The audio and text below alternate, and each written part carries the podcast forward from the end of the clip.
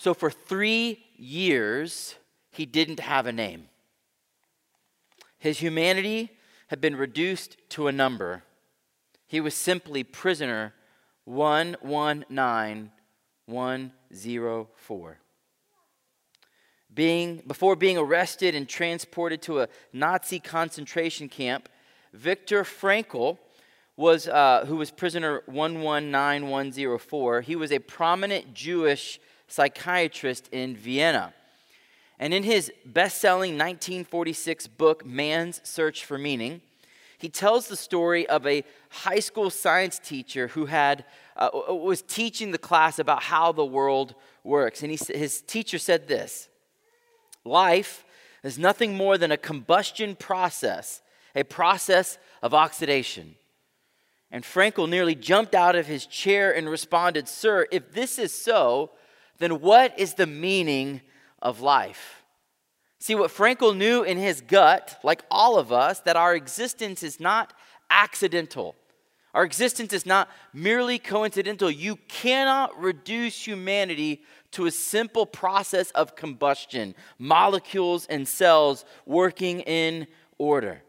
In fact, at the end of his book, his whole conclusion is this He says this Those who have a why to live can bear almost any how. See, Frankl was liberated from a Nazi concentration camp, and he wrote this book, The Meaning of Life, in nine days after. And looking back on his time in the concentration camps, Frankl concluded that the difference, the main difference between those who had lived and those who had died, those who had basically survived, came down to one thing meaning. Those who had meaning, those who had a deep sense of meaning, were, were able to endure the hard atrocities of life in a concentration camp. And those who had given up hope, those who had no reason to live, were the ones who died. See, everyone is asking these basic questions of meaning Who am I? Why am I here?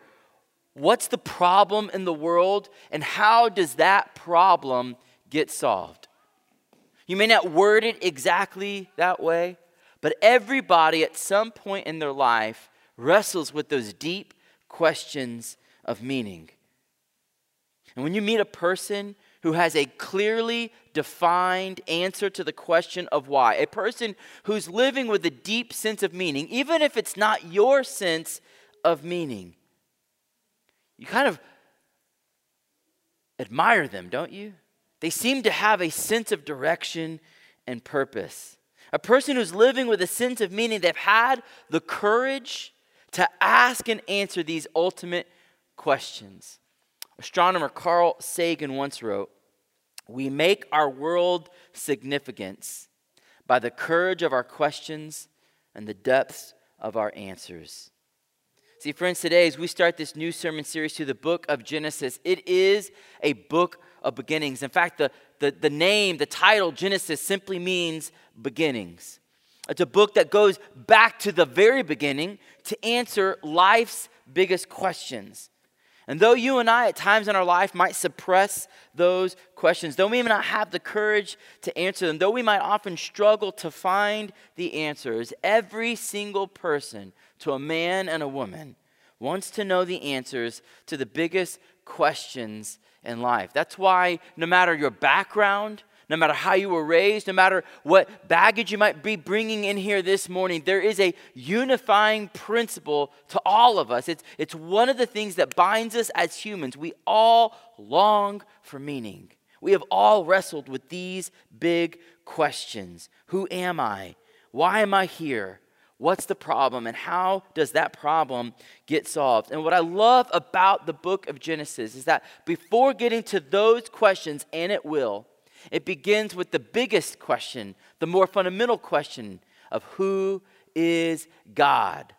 The book of Genesis is going to make a startling claim that before you can know who you are, before you can know why you're here, before you can adequately answer the question of what the problem is and how it gets solved, you have to answer the question of who is God. In fact, the very first person we're introduced to in the Bible is God Himself. As we begin our series in Genesis, I want to make the same claim that our meaning, your meaning, is wrapped up in this first question Who is God? Then we will get into the other questions like who created the world and why did he do it? Who you are and do you matter to God? We're going to look at what went wrong in the world, why everything is so frustrated, and we're going to answer will it ever be made right again? Now, you may be thinking, Pastor, how can a book written 3,500 years ago speak to me today about my meaning, my purpose? How will it address my problems and my issues? And I think that's a fantastic question. Let me give you a brief intro to the book because I think that uh, uh, when, you, when you get more oriented to this book, you're going to find that though it's ancient, it speaks to us today. The title of the book, Genesis, is just the Greek translation of that first Hebrew word in Genesis 1 1. And that translates into English in the beginning. Genesis is part one of five books called the Pentateuch or the, the Torah. So it comes as a, as a, as a, as a, a multi volume set to us, and Genesis is that first volume in that multi volume work. They're the five books of Moses. Moses wrote them, and he wrote them to the Israelites who had just been delivered out of slavery, where their people have suffered for over 400 years. I mean, that's longer than our country has been established, right? Their people were in slavery for 400 years and they've just been delivered out of it. And Moses writes this book for them. See, they're in the wilderness.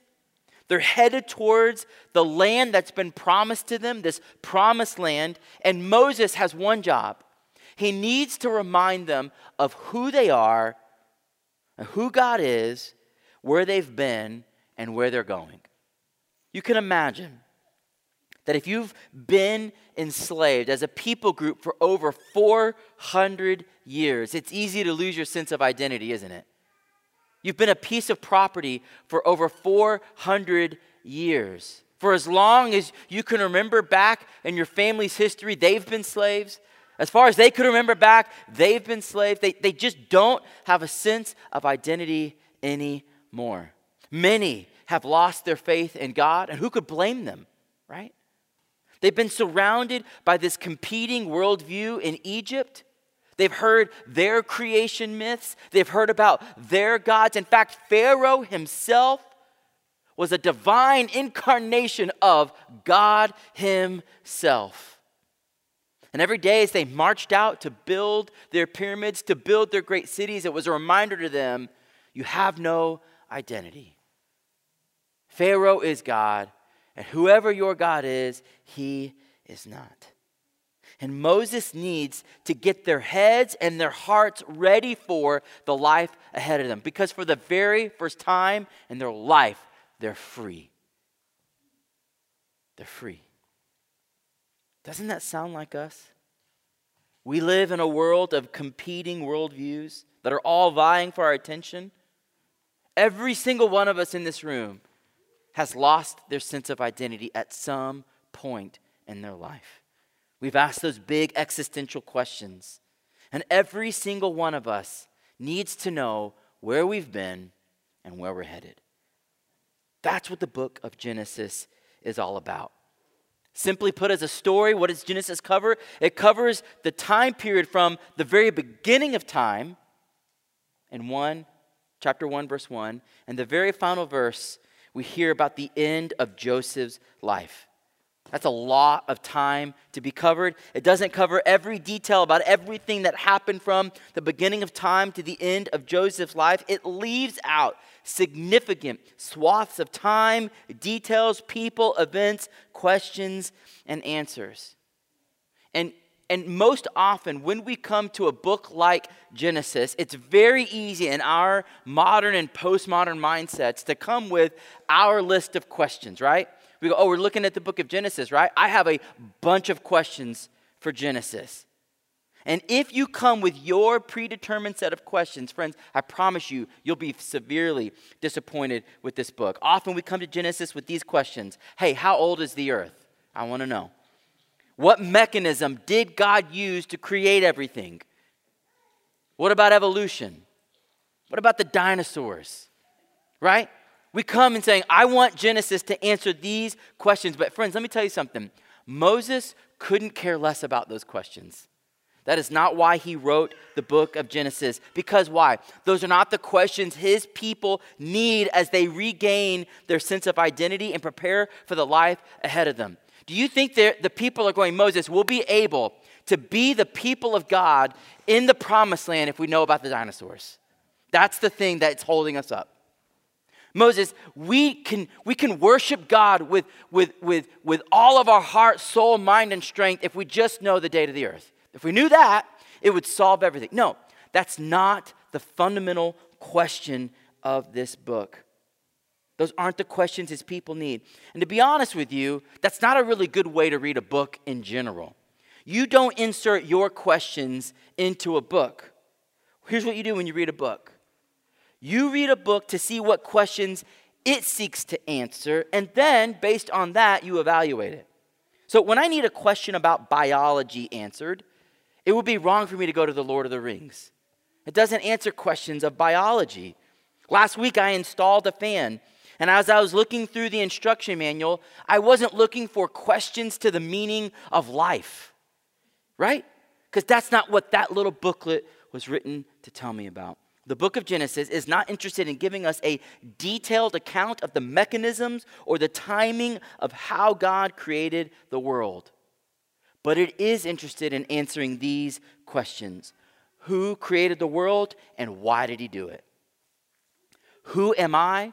Who are you and me? And do we matter to God? That question is raised and answered in this book. It's also going to ask what went wrong in the world. Every single one of us looks out into the world and comes to the same conclusion it is not the way it's supposed to be. And if you don't believe me, I've got two words for you presidential debate. You, that right there captured what is wrong in the world. We can't even have a conversation, right? There's something deeply wrong in the world. And Genesis is going to tell us what went wrong.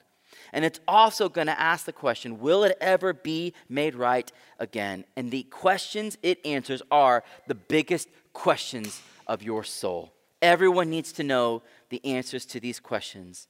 And though the book of Genesis was written 3,500 years ago, it reaches through time and speaks to you and me today. Now, if you were to, to divide the book of Genesis up, it, it, it's designed to fall into two main parts. Chapters 1 through 11 tell the very beginning story of the world.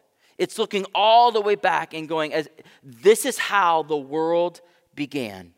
And then chapters 12 through 50 tell the story where, where, where, Genesis 1 through 11 is zoomed out at this macro level what happened and how did the world begin. Genesis 12 zooms in on one single family. And we get the story of Abraham. And we see it's the beginning of God's plan to bring about the restoration of the world. Now, for our purposes, as we begin preaching through this book, we're going to divide it into three movements. Genesis 1 to 11 tells the story of creation and exile. So that's what we're in right now. We're beginning part one creation and exile. And we'll go through Genesis 1 through 11. Then, after a break, we'll get into Genesis chapter 12 and go through 36 as we see the story of covenant and longing. We are going to see the patriarchs Abraham, Isaac, and Jacob. That's chapters 12 through 36, covenant and longing. And then part three, Genesis 37 through 50, tells the story of preservation and suffering. We get the story of Joseph and his life. And it's a story of God preserving him through the midst of suffering. Genesis 37 through 50. Now, my job today is to give an overview of Genesis 1 through 50. It's a flyover. And so, as we're uh, uh, going in the plane, I'm just going to be pointing out some major structures, some things for you not to miss, some themes as we go throughout the book of Genesis. And hopefully, it will give you a framework for the whole book. And then, as each week goes along, we'll look at uh, chapter by chapter, verse by verse, the book of Genesis.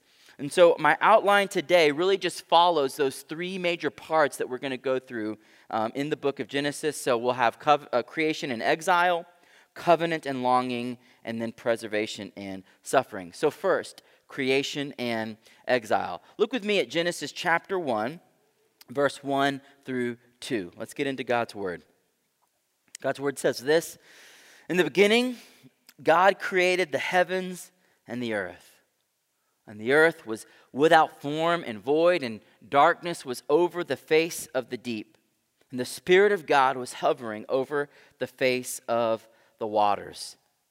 If you've been a Christian or if you've been around uh, the Bible, Genesis 1 1 is probably a verse you've heard before. In the beginning, God created the heavens and the earth. And there's a danger with such familiar words is that we can, uh, we, we can become so familiar with them that we lose the, the profundity of those words.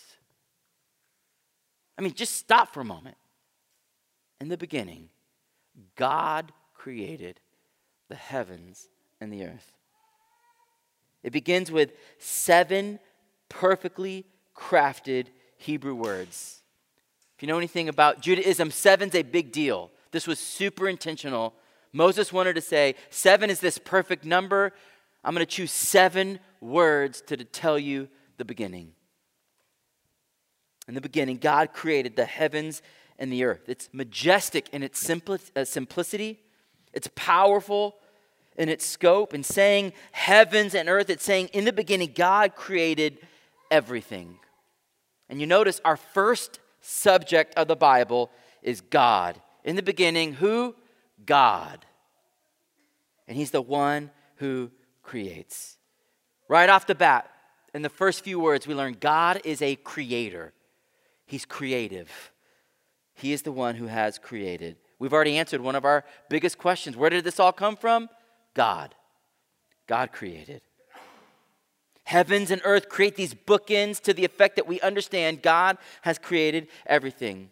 And if you read through Genesis chapters 1 through 2, you see that God takes a dark, watery, empty chaos and he turns it into a beautiful garden where human beings can flourish.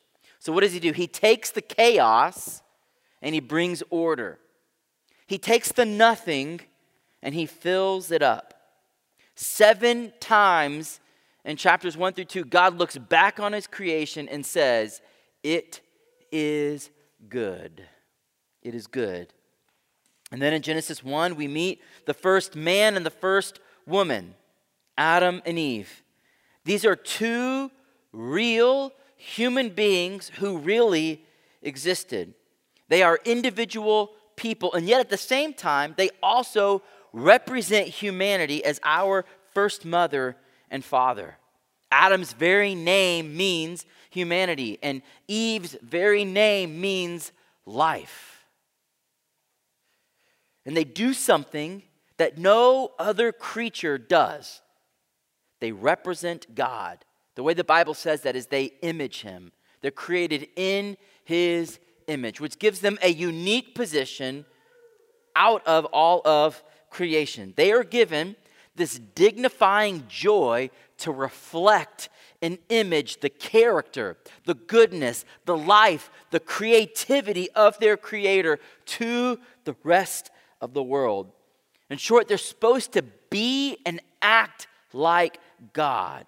In fact, you see that, and we'll get into this more as we look at these, these verses in detail, but the, the, the, the creation mandate that God gives to them is to go and take the emptiness and the chaos of the world that He's created and bring order and fill it up. In the same way that God brings order to the chaos, in the same way that God takes the nothing and fills it up, He says, You humans, go, be fruitful, multiply, fill the earth, subdue it, and fill it with my image. You see how they're supposed to be and act like God? Adam and Eve are to reproduce, to make cultures, build cities and neighborhoods so that they fill the earth with more and more of the image of God. And as humanity sets out on this mission, God gives them free moral agency to decide how they're going to do it. As they go out and are fruitful and multiply, will they do so, keeping God as their greatest good, obeying His good commands, and following His wise instruction? Or will they demote God? Will they reject His commands? And will they go be fruitful and multiply according to their desires and plan? And that's what the tree of knowledge of evil is all about. In Genesis 2, we learn there's a tree in this garden called the tree of the knowledge of good and evil. Look what God says about it. Chapter 2, verse 16 and 17. And the Lord God commanded the man, saying, You may surely eat of every tree of the garden, but of the tree of the knowledge of good and evil you shall not eat. For in the day you eat of it, you shall surely die. You see, up until this point, God has been the one providing for them and defining for them what is good, right? God looks at it and says, It is good. It is good. He's the one who gives them these things. God is the one with the knowledge of what is good and evil. He's the one who has the right and responsibility to define and declare what is good, true, and beautiful. And this tree represents the choice for humanity. Will humans trust God's declaration of what is good and true and beautiful, or will they reject God and take the opportunity for themselves, in a sense, to dethrone God and define and declare what is good, true, and beautiful? That's what that tree is all about. It represents for them will they trust God or will they put their confidence in themselves? And as you get to Genesis 3, we see Adam and Eve eat the fruit of this tree. And when that happens, sin enters into the fabric of creation. Already in Genesis 3, we're three chapters in and we learn about why the world has gone wrong. This is the problem from which every problem you've ever faced comes from. It's the main problem. Sin is that pervasive desire inside all of us to call the shots, to do things our way. This is where your pride comes from. This is where my selfishness comes from. This is where our self centeredness comes from. This is where our ingratitude comes from. This is why we get angry when things aren't going our way. It's because of sin. This is why you and I suppress the truth and exchange it for a lie. This is why you and I have a proclivity to worship creation rather than our Creator. This is why, even when you have the best of intentions, it's why they fall short. It's because of sin. This is why, on a daily, regular basis, we experience fear, guilt, and shame. This is why the very creation itself is groaning. This is why we experience natural disasters and calamities. Everything that is broken in our world can trace its fracturing to this moment when sin enters the world. And when Adam and Eve eat of the fruit of the tree of the knowledge of good and evil, they instantaneously feel the sting. See, before sin, the Bible tells us they were naked and unashamed. You know why? They were fully seen by each other, they were fully known by each other, and they were fully loved by each other. And in that kind of environment, there's no place for shame. But now, sin enters in, doubt creeps in, and for the first time, they feel insecure with each other. They feel exposed and vulnerable. So, what do they do? They grab some leaves and they make the first clothes and they cover themselves, which is another way to say they begin to hide. See, the reason it's difficult for husbands and, ro- and wives to relate to each other, the reason it's difficult for husbands and wives to trust each other and to fully enjoy each other, it is not because men are from Mars and women are from Venus. That has nothing to do with it. It's because sin drives us towards self preservation instead of self giving. It's because sin drives us towards enmity instead of compassion.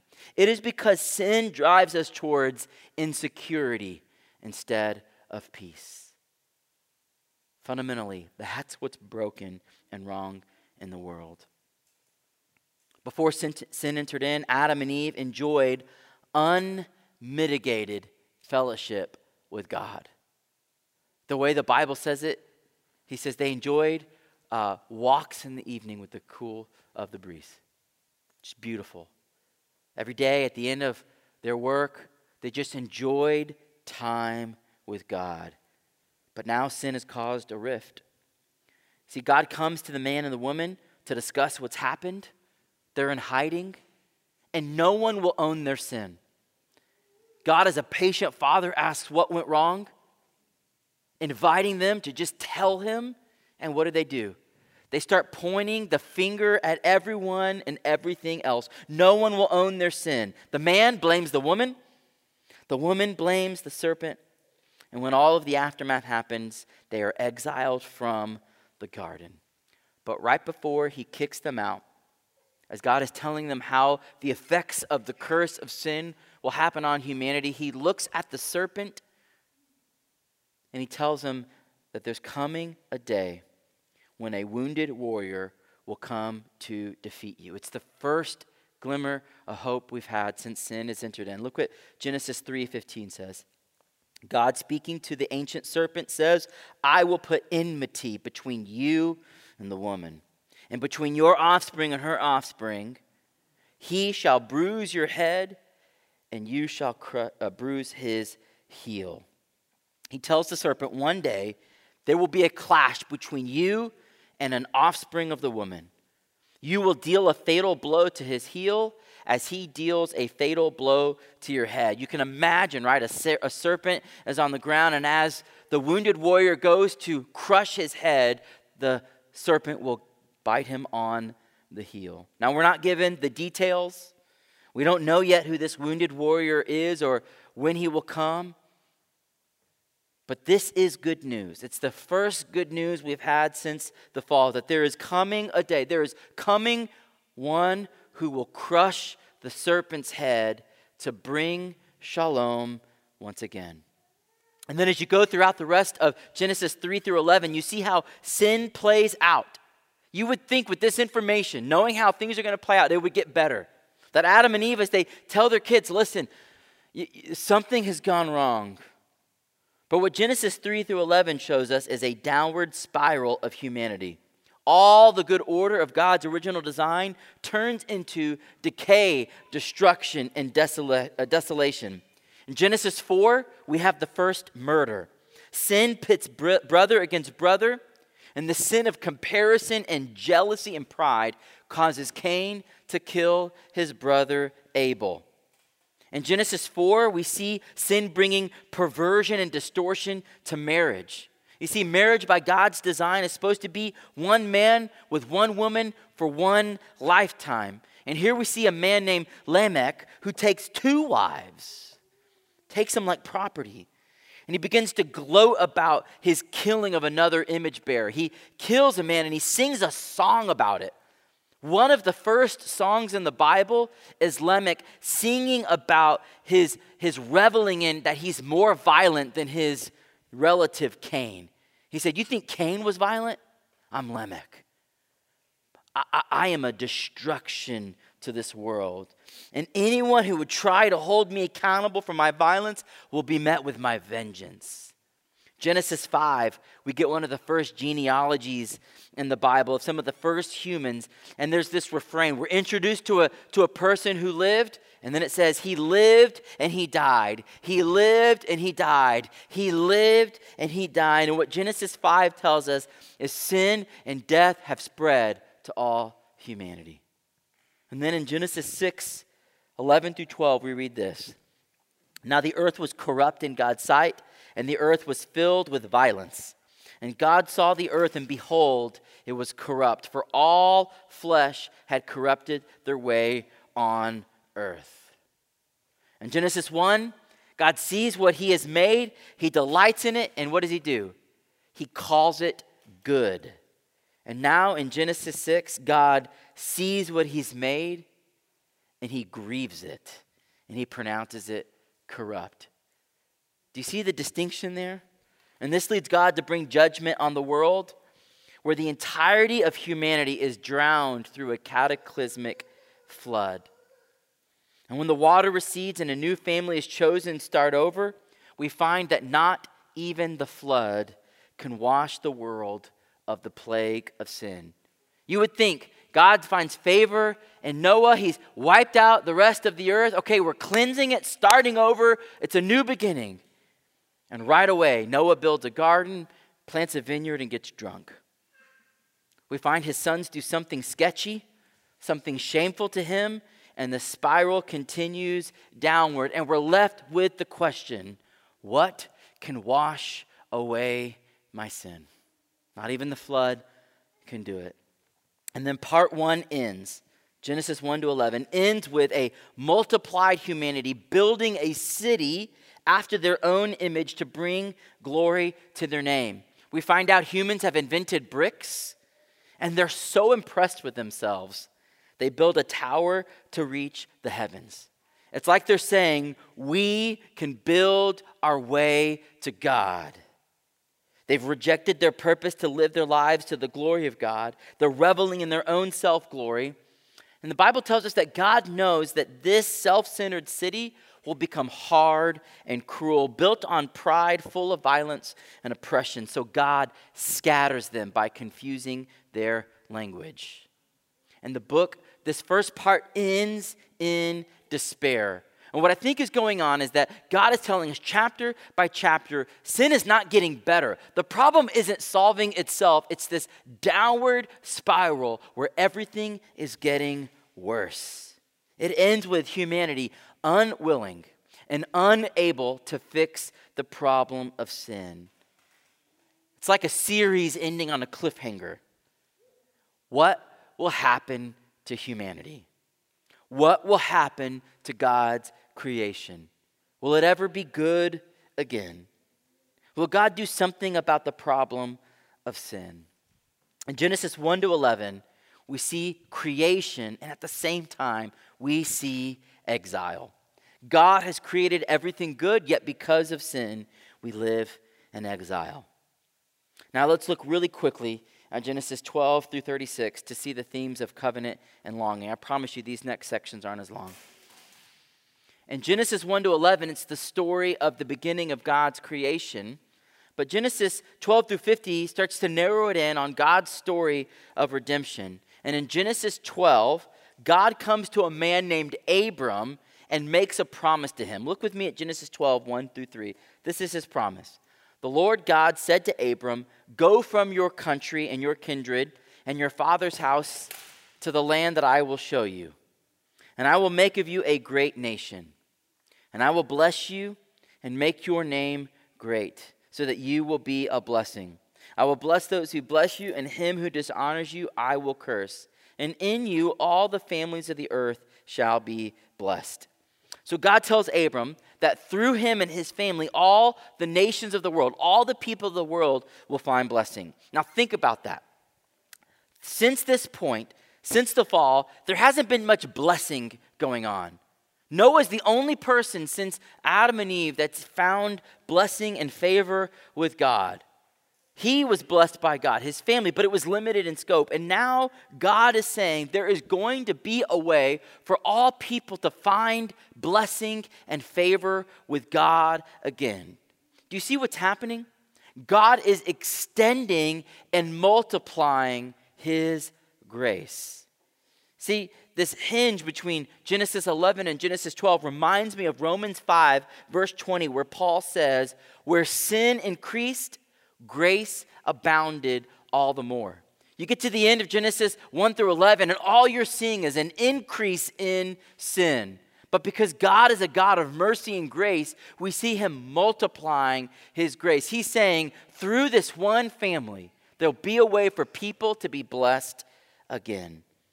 But there's a problem. We find out in Genesis 12 that Abraham, Abram, and Sarai, his wife, haven't been able to have children and they're not getting any younger. The Bible tells us that when God comes to Abram, he is 75 years old and his wife Sarai is 65. So you're, you're, you're left with this problem. How will God make them a great nation? How will he have this abundant family if Sarai remains barren? And then we move over to Genesis 15 and we see God establishing a covenant with Abram. And as we go on, we see years pass and they continue childless. Look with me at, at, Genesis 15, 4 through 6. So Abram's wrestling with this reality that he, God has promised him that he will have children, and yet they've not had a single child and they're not getting any younger. And so in Genesis 15, 4 through 6, we see this Behold, the word of the Lord came to him This man shall not be your heir. He was talking about one of his servants. And he said, Your very son shall be your heir. And he brought him outside. And he said, Look toward the heaven and number the stars if you're able to number them. And then he said to him, So shall your offspring be. And he believed the Lord, and he counted it to him as righteousness. So he tells Abram, even though you guys are getting old, even though you've not been able to have children, I promise you, you will have offspring, and they will number more than the stars in the heaven and the sands on the sea. And then jump down to Genesis 17, 1 through 8. It's another promise that God makes to Abram. He says, I am God Almighty. Walk before me and be blameless, that I may make my covenant between me and you and may multiply you greatly. And then Abram fell on his face, and God said to him, Behold, my covenant is with you, and you shall be the father of a multitude of nations. And no longer shall your name be called Abram, but your name will be Abraham, for I have made you a father of a multitude of nations. And I will make you exceedingly fruitful, and I will make you into nations, and kings shall come from you. And I will establish my covenant between me and your offspring and after you throughout their generations for an everlasting covenant to, listen, be God to you and your offspring after you. And I will give to you and your offspring after you the land of your sojournings, all the land of Canaan, for an everlasting possession, and I will be their God. As God continues to unpack his promises to him, he tells them fundamentally, at the heart of this covenant is this I want to be your God again. I want you to be my people. You see God drawing them and pulling him back into relationship. And if you read through the book of Genesis, you see that one year later, Sarah gives birth to Isaac, just as God has promised in their old age. Abraham is 100 years old, and Sarah, and Sarah is 90 years old when they give birth to Isaac. And so we see in the life of Abram, Abraham in Genesis 12 through 23. And then you go forward in the book in uh, chapters 24 through 27, you learn about his son Isaac. And then you see his son Jacob in chapters 28 through 36. And with each generation, God reminds and renews his promise to be their God and to make them into a great nation in which all of the earth will be uh, blessed. And what we see in this section is that God is a God of covenant faithfulness. And yet, right alongside this theme of covenant, we see this other theme of longing. You see, God will always make good on his promises, yet, because, uh, but his promises don't always come in the exact way or at the exact time that people expect. You notice 25 years occurred between the time of the promise to Abraham and the time of the birth of Isaac. And because the problem of the plague of sin is yet to be eradicated, what you find out as you read through this book of Genesis is that these families are far from perfect. With every passing generation, we're going to see cowardice, deception, betrayal, greed, comparison, favoritism, even murder. In fact, it's worse than an episode of Jerry Springer. These people are not perfect people. You would expect, right, that the, that the Bible is this book of these heroes, these people who lived perfectly, but every single family has issues, has struggles, has problems. They're dysfunctional. And yet God is faithful, even in their dysfunction, to bring about his good work. He's going to preserve this family in order to see about the redemption and blessing of all nations. So, chapters 1 through 11, creation and exile. 12 through 36, creation or covenant and longing. And the last section, the story we get about Joseph, is chapters 37 through 50, and it's about preservation in suffering. In this famous story, we find that Jacob has uh, 12 sons and the 11th son, his name is Joseph. And we read in Genesis 37, 3 through 4, Israel, who's also Jacob, his name was changed, loved Joseph more than any of, of his other sons because he was the son of his old age. And he made for him a robe of many colors. And when his brothers saw that their father loved him more than all his brothers, they hated him and could not speak peacefully to him.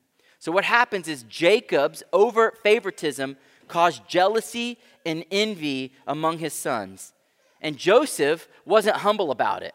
And he made it even worse. He gloated before his brothers. He has these dreams where they're bowing down before him. And instead of keeping those dreams to himself, he goes to his brothers and he tells them, Hey, I've been having dreams where all of you are surrounding me and like bowing down before me. Isn't that great? And, and it causes more of that hatred and animosity to him. So, what do his brothers do? Do they forgive him? No. They fake his death and sell him into slavery in Egypt. And so, as a slave in Egypt, we read this in Genesis 39 2 through 3. The Lord was with Joseph, and he became a successful man, and he was in the house of his Egyptian master. And his master saw that the Lord was with him, and that the Lord caused all that he did to succeed in his hands. Though Joseph had been sold into slavery, the Lord was with him. This will be a recurring theme in Joseph's life. Every time Joseph goes down into the pit, we read, But the Lord was with him. And the Lord brings him up from the pit of despair, and he rises to prominence in the house of, of, of, uh, of, uh, of Potiphar. But just as fast as he was raised up, he's falsely accused of trying to sleep with Potiphar's wife, and he goes right back down into the pit. He goes back down into the prison. But there the Lord is with him, and eventually he is lifted out of prison and becomes second in command in all of the house of Pharaoh. In fact, every time he goes down into the pit, he's raised up at a better, higher level than he was before. And all of it, all of it was for this moment in time. You see, there's coming a famine in the Middle East, and he raises Joseph up to manage Pharaoh's house and nation so that when the famine comes, they will have food. And as the, the, the, the, turning point in the plot line of the story happens, his brothers who've remained down in the promised land come to find out that they have no food, and they go to Egypt to find food. And who do they find there? They find their brother Joseph. But instead of paying him back an eye for an eye, he shows his brothers grace and forgiveness. He's reunited with his family and they're saved from starvation and death. And we see that the family of promise is saved from starvation and death. They're saved through suffering, and by grace, they are forgiven. At the very end of the book, Joseph says these words as for you, you meant evil against me, but God meant it for good to bring it about that many people should be kept alive as they are today. And this one verse summarizes really the whole book of Genesis. That despite our sin and evil, despite our unfaithfulness, despite how often you and I turn our backs on God, that God is faithful to take what is evil and turn it into good.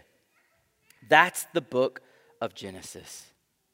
Now, before we leave, I want to give us three quick applications so that you leave here with something today more than an, uh, an overview. Real quick, here it is. Number one, as we go through the book of Genesis, I want you to look for Jesus. His name is never explicitly mentioned in the book, but Every scripture whispers his name. In fact, Jesus told us when he was here on earth that everything written about him in the law and the prophets was actually written about him. Sally Lloyd Jones, who wrote the Jesus Storybook Bible, says it very well. She says it like this Every story in the Bible whispers his, Jesus' name. He is like a missing piece in a puzzle, the piece that makes all the other pieces fit together, and suddenly you see a beautiful picture. Family, I want us to learn how to see Jesus in all of Scripture. It's a skill that you can develop, and we're going to help you as your pastors to develop that skill. And not only will it increase your, your biblical literacy and your theological acumen, but it will increase your devotion for Christ as you see just how necessary and sufficient Christ is as your Savior. So look for Jesus as we look through the book of Genesis. Number two, as you go through Genesis, I want you to identify the exiles, the longings, and the sufferings in your life. All of us have felt exiled before. All of us have felt a sense of longing, and every single one of us have suffered sometime in our life. And as we come to the book of Genesis, it's story after story of exile, longing, and suffering. And this is an opportunity for us to identify with the characters in, this, in these stories because we too live east of Eden. J.R.R. Tolkien says this We all long for Eden, and we're constantly glimpsing it our whole nature, at its best and least corrupted, in its gentleness and most human form, is still soaked with a sense of exile. So, when you see a character in the book of Genesis going through a particular struggle or longing, I want us to enter in. I want us to do some soul work to find that in every exile, we have a home in Christ. For every longing, we have a fountain of satisfaction in Christ. And for every suffering, there is a comfort in Jesus. And finally, number three, this is super simple read the book of Genesis. It doesn't get more concrete and hands on and practical than that. It's 50 chapters. If you were to read it from beginning to the end, it would probably take about three hours on average. You could do that in one sitting. You can do that in several sittings. You can do it one chapter at a time. It doesn't matter how you do it, but let's commit to reading the book of Genesis together. It would be great if before each Sunday we've read at least that chapter beforehand. So, Seven Mile, your pastors have been and will continue to pray that God would use this series as we invest in this book of beginnings to stir your affections for Christ as we see that He is the Savior who ends our exile, longing, and suffering. Let's pray.